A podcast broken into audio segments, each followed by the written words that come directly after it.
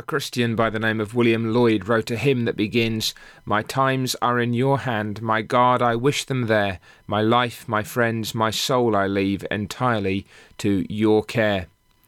That's the language of what used to be called holy resignation. Uh, sometimes when we say we're resigned to something, it means a, a sort of a shrug of the shoulders, a, a fatalism, a, a stoical attitude. But that's not what Lloyd had in mind when he wrote his hymn and it's not what the psalmist had in mind in Psalm 31 when he said in verse 15, My times are in your hand.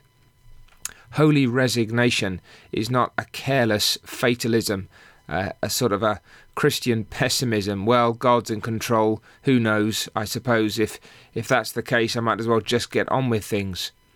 The psalmist wrote those words in the midst of a deep trial. He was surrounded by enemies. He was afflicted and assaulted.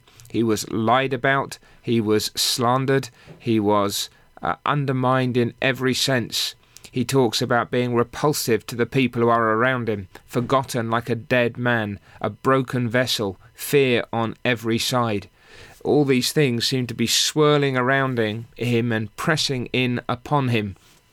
What will he do under those circumstances? Where will he turn and who will he trust?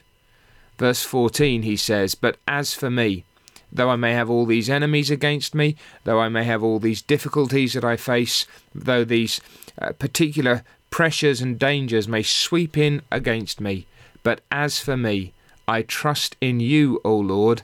I say, You are my God. My times are in your hand and therefore he would go on, Deliver me from the hand of my enemies, and from those who persecute me. Make your face shine upon your servant. Save me for your mercy's sake.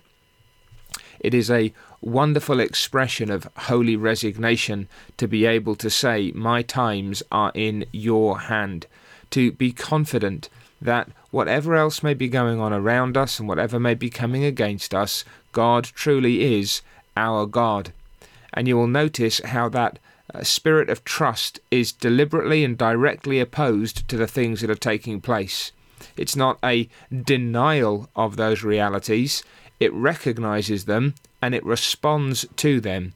But as for me, I trust in you, O Lord. I say, You are my God. That's the, the truth that is opposed to these other things.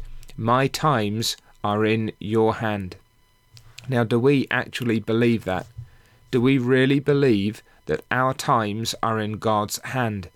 That's true in the uh, sense of life itself. We know that our days are appointed for us. God has knit us together in our mother's womb. He has appointed the day of our birth, He's appointed the day of our death, and He governs all the days in between. In that sense, our times are in His hand.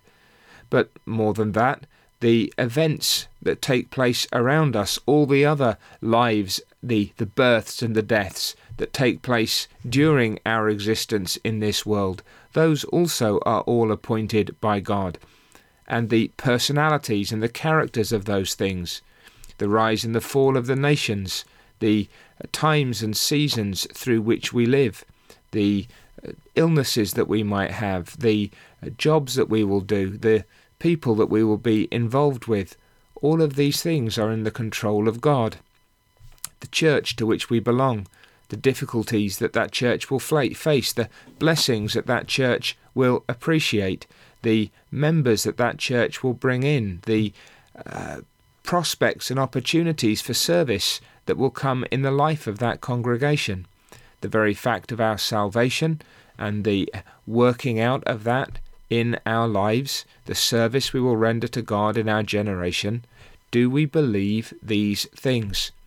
If so, it will be a great assistance to us in our times of trouble, when there are dark days, when there are painful seasons, when there may be many enemies, great sorrows, particular difficulties, we need to be able to oppose in faith our confidence in a sovereign and gracious and merciful God and say, But as for me, I trust in you, O Lord. I say, You are my God. My times are in your hand, and I leave them there, willingly, gratefully, trustingly. This is true, holy resignation, resting upon God, confident that He is in control.